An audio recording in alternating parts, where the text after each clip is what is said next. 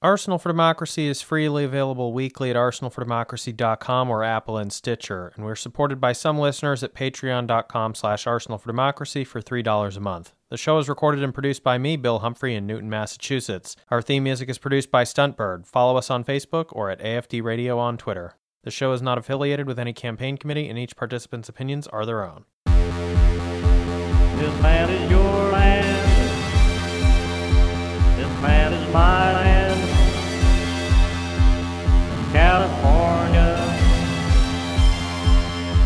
York Island. From the Redwood Forest Gulf Stream waters. This land was made for you and me.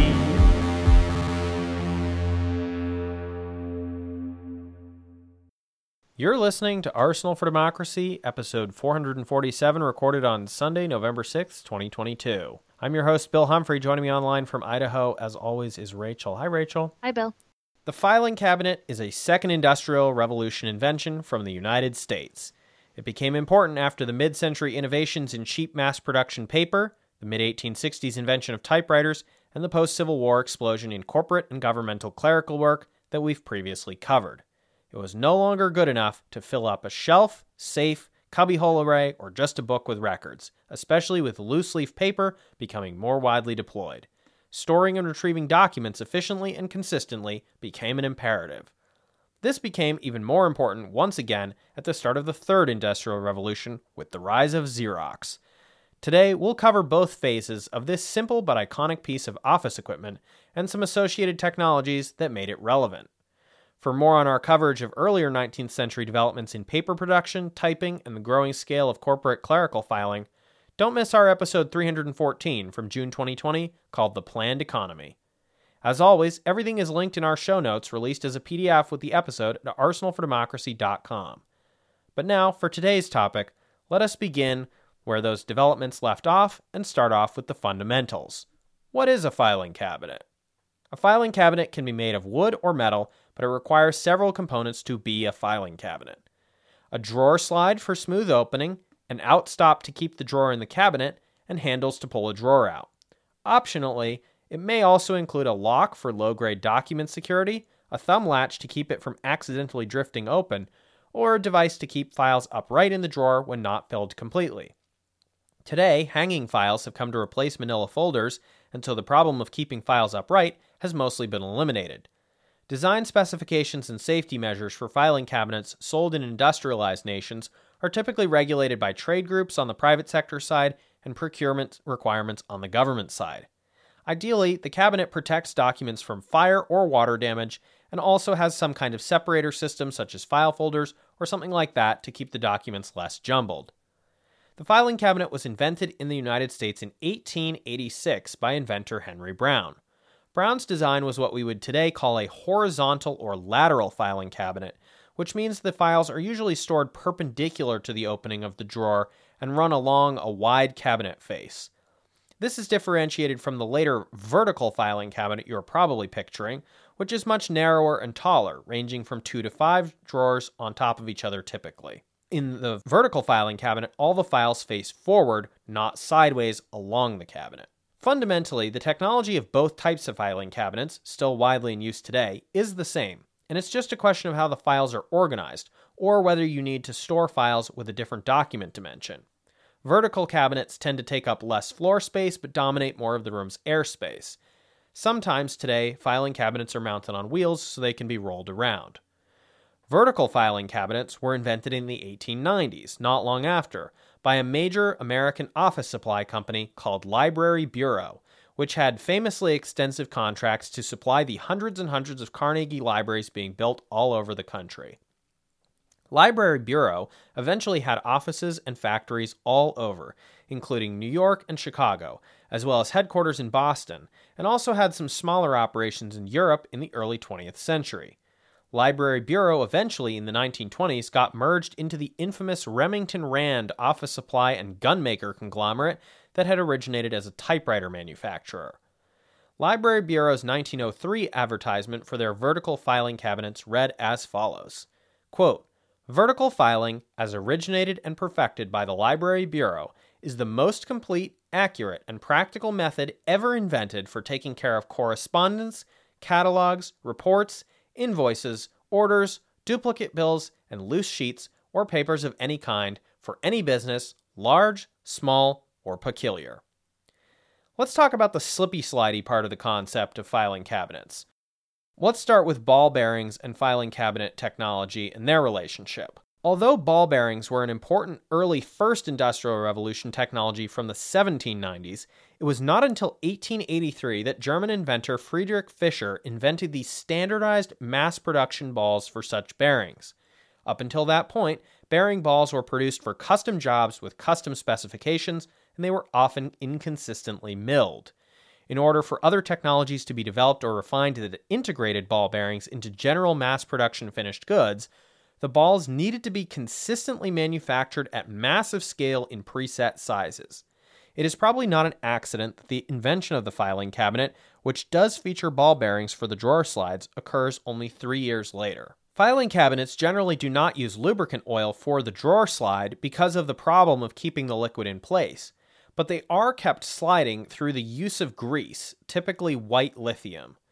Greasing something up, of course, was an ancient technique, not a modern invention, but I thought I would mention at this point that people might not know they're supposed to do this with their filing cabinets, but regular greasing of the drawer slides is considered routine maintenance to keep them in good working condition. So if you've got a filing cabinet at home and you've never greased it up, maybe think about that. Think about whether you need to do some greasing up. In any case, Wood filing cabinet drawers are another thing that people have to deal with if they don't have those metal filing cabinets, and those tend to swell up and stick seasonally because of their own properties as opposed to the drawer slides being stuck, unless the slides themselves are made of wood, which is less common. And if you have that, then you're going to need to use like a candle or something to loosen that up. In any case, that's the basics of what physically a filing cabinet is and the process by which they were invented. Now, one thing we like to talk about on this show is the rise of various monopolies. Now, obviously, we did talk about a very monopolistic office supply company, Library Bureau, earlier, which ended up being part of Remington Rand. But there is another story that we should talk about, and that is the post war monopolization of the filing cabinet market. After World War II, the Home O Company, which is spelled H O M E O NIZE was established in Muscatine, Iowa to provide returning veterans with jobs. And this is quoting now from Wikipedia on the filing cabinet article. You'll see why in a second we're talking about this company. Founded to produce steel kitchen cabinets, the company soon encountered the reality of the limited availability of steel. Remember, this is just at the end of and immediately following World War II. So the company began to make products for others. Finally, a small amount of steel was secured, and the company started manufacturing steel index card boxes. Soon after, larger cabinets began to be produced, including filing cabinets. By designing to minimize the amount of steel, the product was extremely cost effective in design and had huge commercial success. Home O Nize never did make kitchen cabinets, and in 1961 the company name was changed to HON. Today, the HON Company, a division of HNI Corporation, is the predominant North American manufacturer and marketer of filing cabinets. They are still based in Muscatine, Iowa. So, as a bit of a side tangent, but speaking of index card storage, which was HON's first product line before settling into their big filing cabinet production business. In the 1950s, the Rolodex was invented in the US at the New York based stationery company Zephyr American. The Rolodex is a rotating index card storage device used to organize and store business contact information. The name is a portmanteau of rolling and index, and is still used as a name for basically any system that performs the function of organizing contact information. And it's such an iconic office accessory that a Rolodex has been displayed at the Smithsonian, and I'm sure you've seen many Rolodexes in uh, TV, films, and so forth. Back to our main narrative. HON, this post war company in Iowa making filing cabinets after graduating from index card storage, hit their stride at just the right time because, although the advent of the second industrial revolution had created a much greater need for document storage than ever before in history, the 1870s in turn had nothing on the paperwork of the period beginning in 1959 because of the invention and proliferation of the Xerox copier machine and eventually computer printers. Rachel, can you tell us the story of Xerox briefly? So, people have been trying for many decades, and probably dreaming of doing it for centuries, to develop simple and rapid document copier technology, something that did not require typesetting or copying by hand or typewriter, which was slow or risked introducing clerical errors.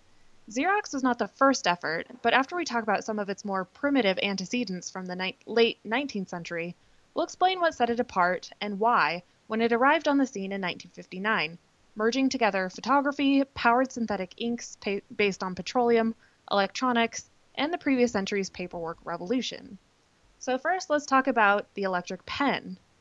Um, as clerical work proliferated, an easy way to duplicate documents was needed. Thomas Edison invented the electric pen to meet that need. The pen was powered by a wet cell battery that drove a reciprocating needle that made 50 punctures per second.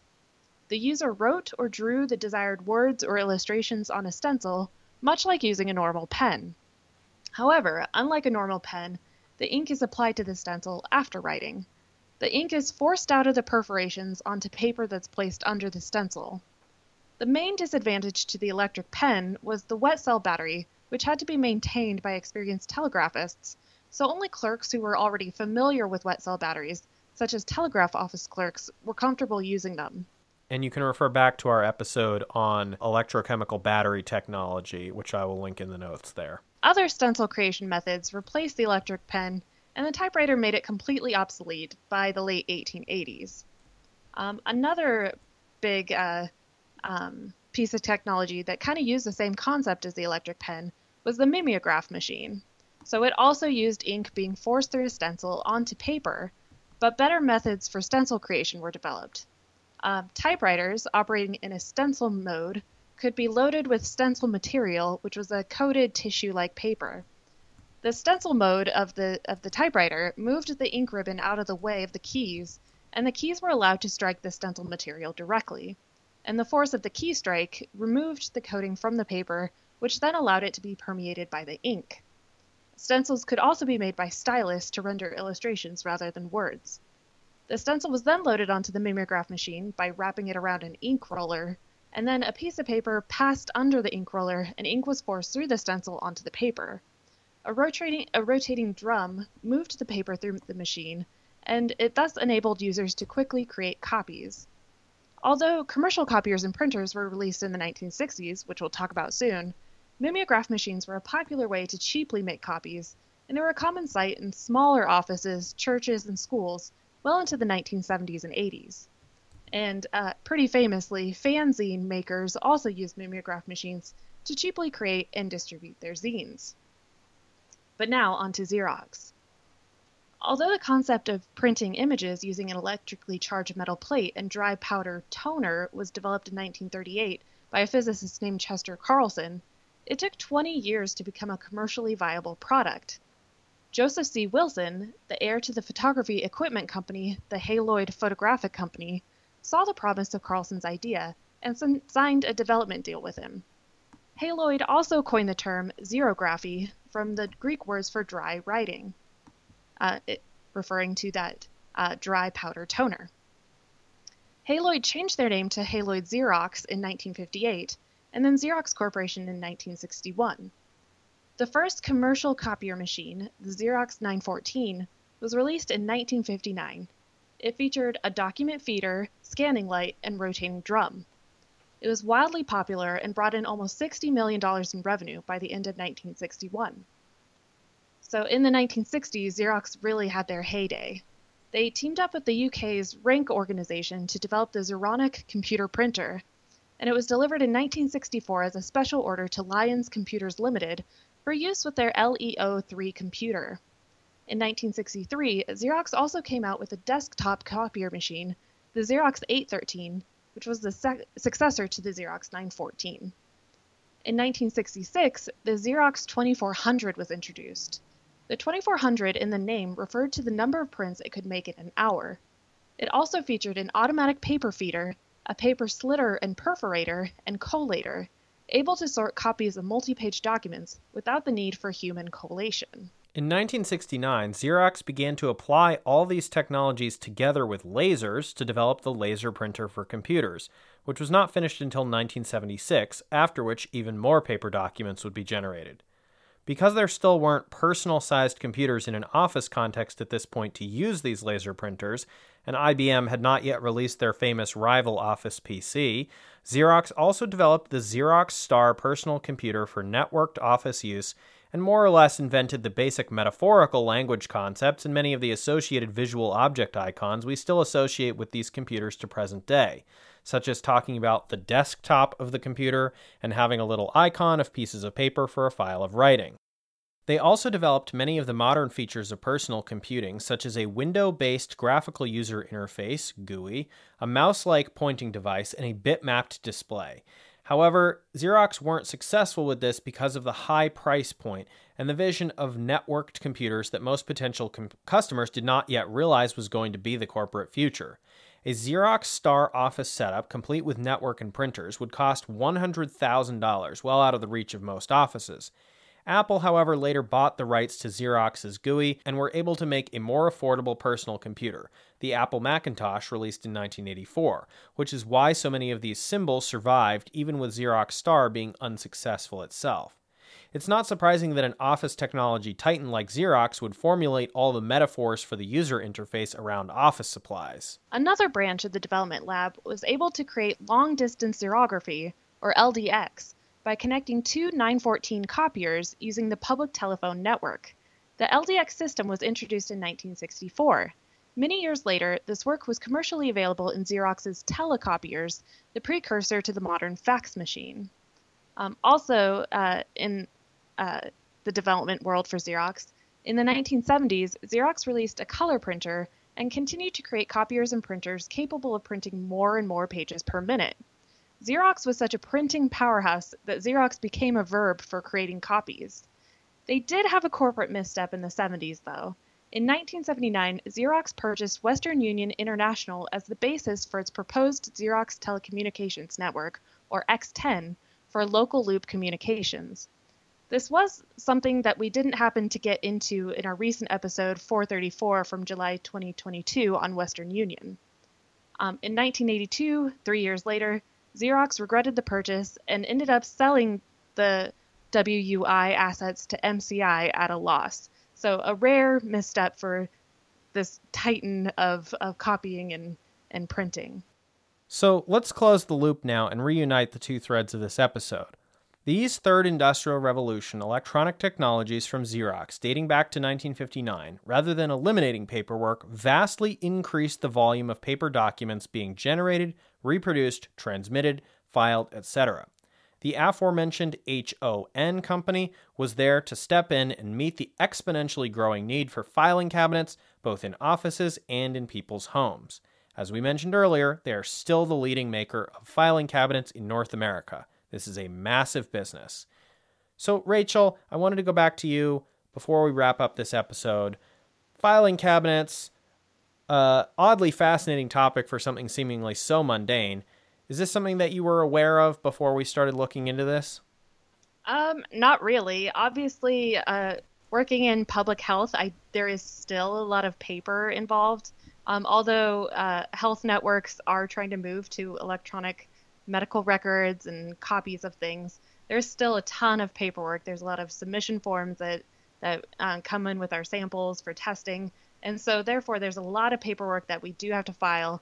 And according to our regulators, we have to keep uh, at least two years of um, of records around for our audits. So there's a lot of storage that happens, and we do use um, the five drawer, really tall uh, vertical file cabinets.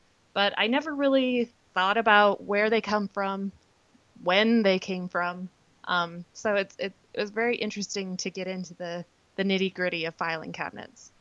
So, if you're in the 19th century and you've got mass produced ball bearing technology uh, and you're playing Victoria 3 from Paradox, make sure you invest in filing cabinets. I've heard, I haven't played yet myself, but I've heard that it's important to getting your uh, country economically be successful. Because you got to store all that paperwork for your interstate railroad corporations and banks and so forth that you've set up. So bear that in mind. Uh, and also, if you happen to actually be able to do time travel and go to the second industrial revolution uh, or the 1950s, you're trying to figure out what to invest in, this is a good bet. Um, a lot of people are going to need to store and retrieve uh, paperwork documents quickly. And you can see now why this is so important. Yeah. And I'm really surprised at all the contributions that Xerox made to the modern uh, computing world. I, I had no idea that Apple and Microsoft adopted these designs that Xerox originated. A missing link that I didn't know was missing. I thought this was an interesting way of bridging the second industrial revolution and third industrial revolution topics and showing some linkages there. Uh, as we said, we are, you know, st- still going to be doing a lot of second industrial revolution content, but wherever we can, we're going to try to work in more stuff about the third industrial revolution and also kind of pin down more clearly where that dividing line is. Obviously, it's not going to be a, a clean, bright line, but we've already been talking about the way in which containerization revolution changes things. Uh, that starts in 1956. We are now talking today about Xerox emerging in 1959 and becoming a massive hit almost overnight. Uh, and there's various other things that we've talked about and will continue to talk about that all kind of emerge in this approximately same period. Uh, we didn't even get into today a lot of the breakthroughs in uh, semiconductor technology and things like that that were happening also in 1959, um, you know, that, that end up becoming part of this uh, Silicon Valley with Xerox and other corporations, as well as some of the other um, non California sites of development that were happening at the time period.